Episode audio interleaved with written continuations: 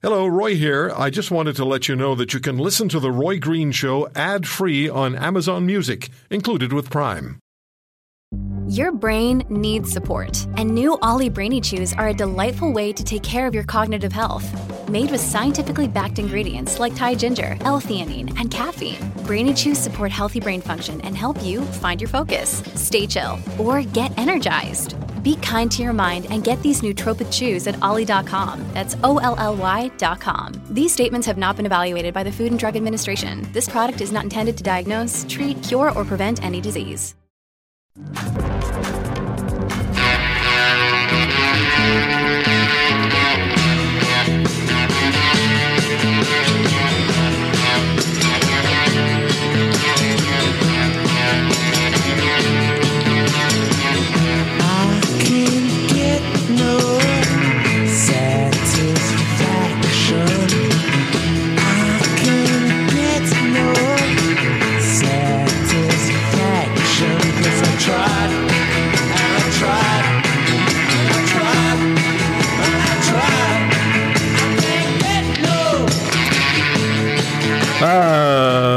Stones Mick Jagger, I Can't Get No Satisfaction. When that song first came out, there was a story that ran in, uh, I think it was Rolling Stone magazine, one of their earliest editions. Would you let your daughter marry a Rolling Stone? And that had a lot to do with them uh, becoming famous because they were really on the fringes of acceptable. Um, you may find that hard to believe now, but they were on the fringes of what was acceptable in, in those days. So uh, now, well, Mick Jagger's what, like 82? Andy Warhol, the famous artist, internationally famous, famous doesn't even do it, um, artist, created a portrait of Mick Jagger in his unique style, signed by both Warhol and Jagger. And it's going to hit the auction block at Cowley Abbott and Toronto's live auction of important Canadian and international art next Wednesday at 4 p.m. Eastern Standard Time. And it's expected, or the estimate is, that the painting is going to fetch somewhere between $135,000 and $175,000. You got me? But somewhere between $135,000 and $175,000. Do you have one of those in your house? Do you have something in your house? Do you think it could be valuable? We're going to talk, them, talk about that with you in a bit. But joining us on the program now is Rob Cowley. He's the president of Cowley Abbott, and he's a Canadian art specialist. And you can find them at cowleyabbott.ca. Rob, thank you very much for coming on the program. It's a pleasure, Roy. Thanks for having me. How did you get a How did you get hold of this uh, Warhol thing? I'd like it, but I, I can't spill 135 to 175k for it. Sorry. No, I'm the same. Quite honestly, personally, I'm happy to spend time with it while it's in the gallery. And um, we had a client reach out to us. We actually sold a set of four portraits by Warhol in the spring, four portraits of Queen Elizabeth, and those sold for just shy of a million dollars. Those portraits. And so Warhol's work has been performing, has always performed exceedingly well, um, certainly the last 30 years.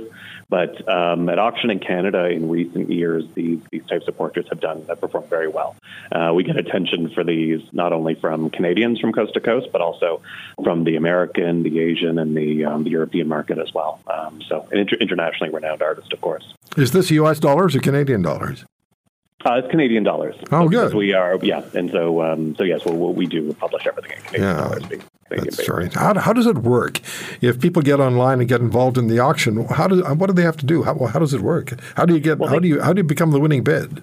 Well, there's a few ways. You can bid online in real time, and you just said you just go as you said, cowleyabbott.ca. You can register. You can also bid by telephone, um, and uh, so a, a staff member here guides you through that process. And you can also, if you're in Toronto, of course, you can also come and attend, and we welcome spectators as well. At the Globe and Mail Center this Wednesday, uh, 4 p.m. and 7 p.m. Two sessions here in Toronto.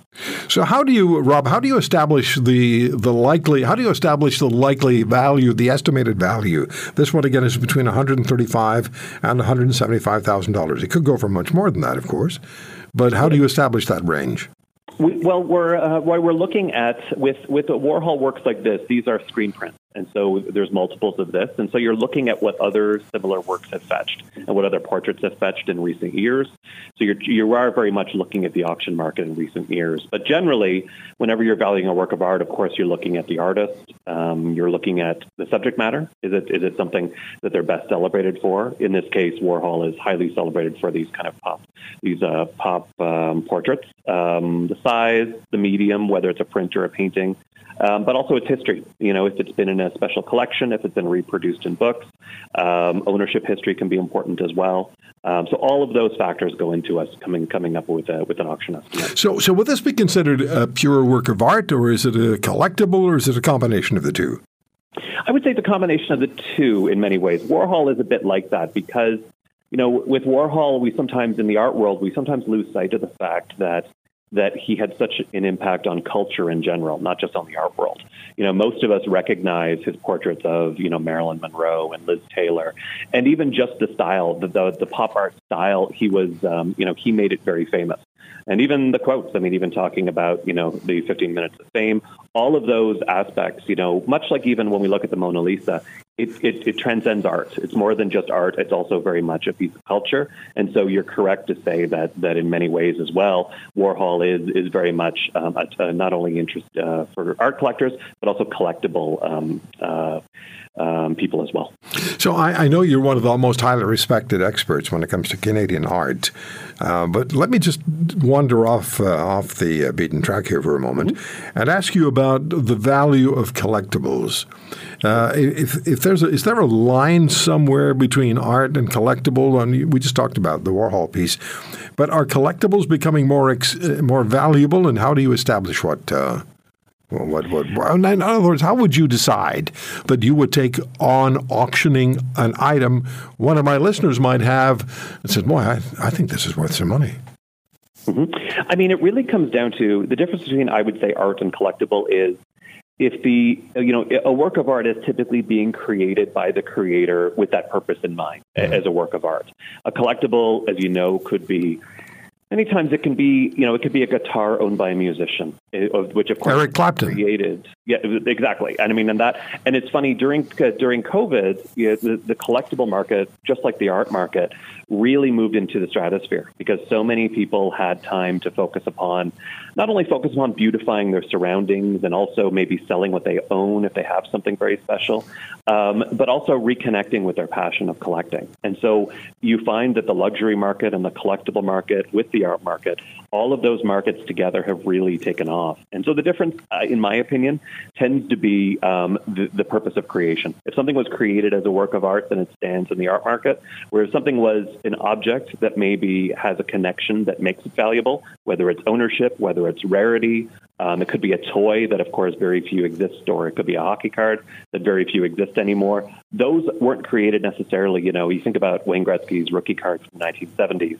You know, I remember having that card when I was very young, and you know, putting it in the spokes of my bike because it wasn't viewed as it was. You know, yeah, yeah, yeah, flexibility to it, but it was for fun. Yeah. So, so I told the story earlier this morning on the Alberta Morning News. I, I uh, appear with my friend Kevin Usselman, who's the host on the program, every Saturday and Sunday morning for a few minutes. We have some fun. We talk about the program.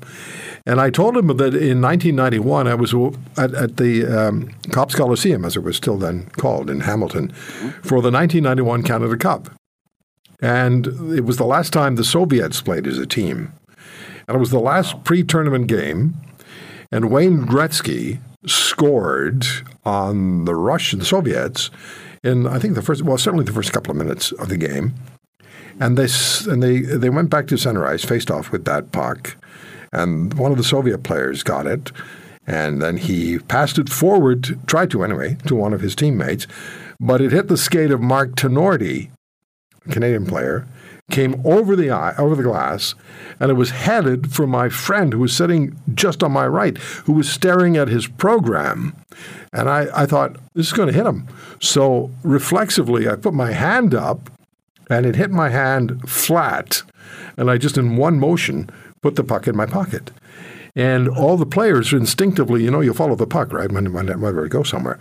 So they all looked over, and Mike Keenan was the coach, and he looked over. Keenan gives me two thumbs up. Some guy behind me, leather lung guy, yells, Hey, Keenan, put him in net.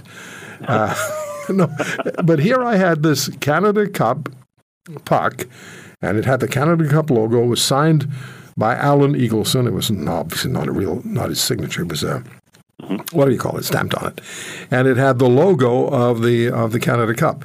Would something because and I gave it away, and I know my friend Jeff is listening right now. So so so he's got it. Is it worth any money? It would. I mean, Say no. Say no. Say no. Yeah, no, absolutely not. Just a piece of rubber. Good. But you find what's really interesting now about sports collectibles is is the certification of a lot of of a lot of it and authentication. Right. And so if something like that occurs, then you very much, you know, you need paperwork with it. Sometimes you need photographs with it. Sometimes you need, you know, many times now with autographed uh, pictures and things, autographed sticks, they'll actually have a certificate with a photograph. You know, and it's very important. And of course, in the art industry, it's, it's crucial as well. Of course, authentication. Yeah. uh, and all of that, but um, but yeah, no, I mean, I mean, I think you probably remember the the, the home run balls with uh, Mark McGwire and Sammy Sosa. Oh, of course. you know, Yeah, of 15 years ago. And it was as it was, and that was really, I think, in many ways, the dawn of that of, of that collectible craze in the sports world. Was there was as much speculation about what the ball would be worth when it finally, when the records were broken, as there was the, the chase of the, of the record itself. Well, So what would this puck be worth? It's really hard to say. Two- two I, I mean, it, bucks? probably. I mean, my feeling would be it's somewhere. It might be somewhere in the hundreds of dollars, maybe even the thousands of dollars. It really depends what the market has been recently for something similar, Okay, I'm and that is it. something that stands out. I'm going to get it back, Rob. You should. I'm going to get it back. no freebies. That's right. I'm going to get it back. What else? What, what's the uh, major uh, item that you're auctioning off on Wednesday? What's the What's the star item? Wednesday, I mean, it's a real mix. We have uh, fantastic work by the group of seven. Uh, we have work by Tom Thomson. We have an incredible private collection of, of, uh, of historical Canadian art on offer as well. Major works by Jack Bush as well as Jean Paul Riopelle. So it really is a, sh- and Emily Carr as well. It really is a showcase of, of Canadian historical and post war art, but then also fantastic works by international artists like Warhol and Roy Lichtenstein as well. So actually, if you, uh, any, any listener can go to cowleyabbott.ca and take a look through, through the auction that's taking place this one. All right. Thanks so much for spending the time with us. Really appreciate it. It's a pleasure, Roy. Thanks so much. All the best. If you want to hear more, subscribe to The Roy Green Show on Apple Podcasts, Google Podcasts, Spotify, Stitcher, or wherever you find your favorites. And if you like what you hear, leave us a review and tell a friend. I'm Roy Green. Have a great weekend.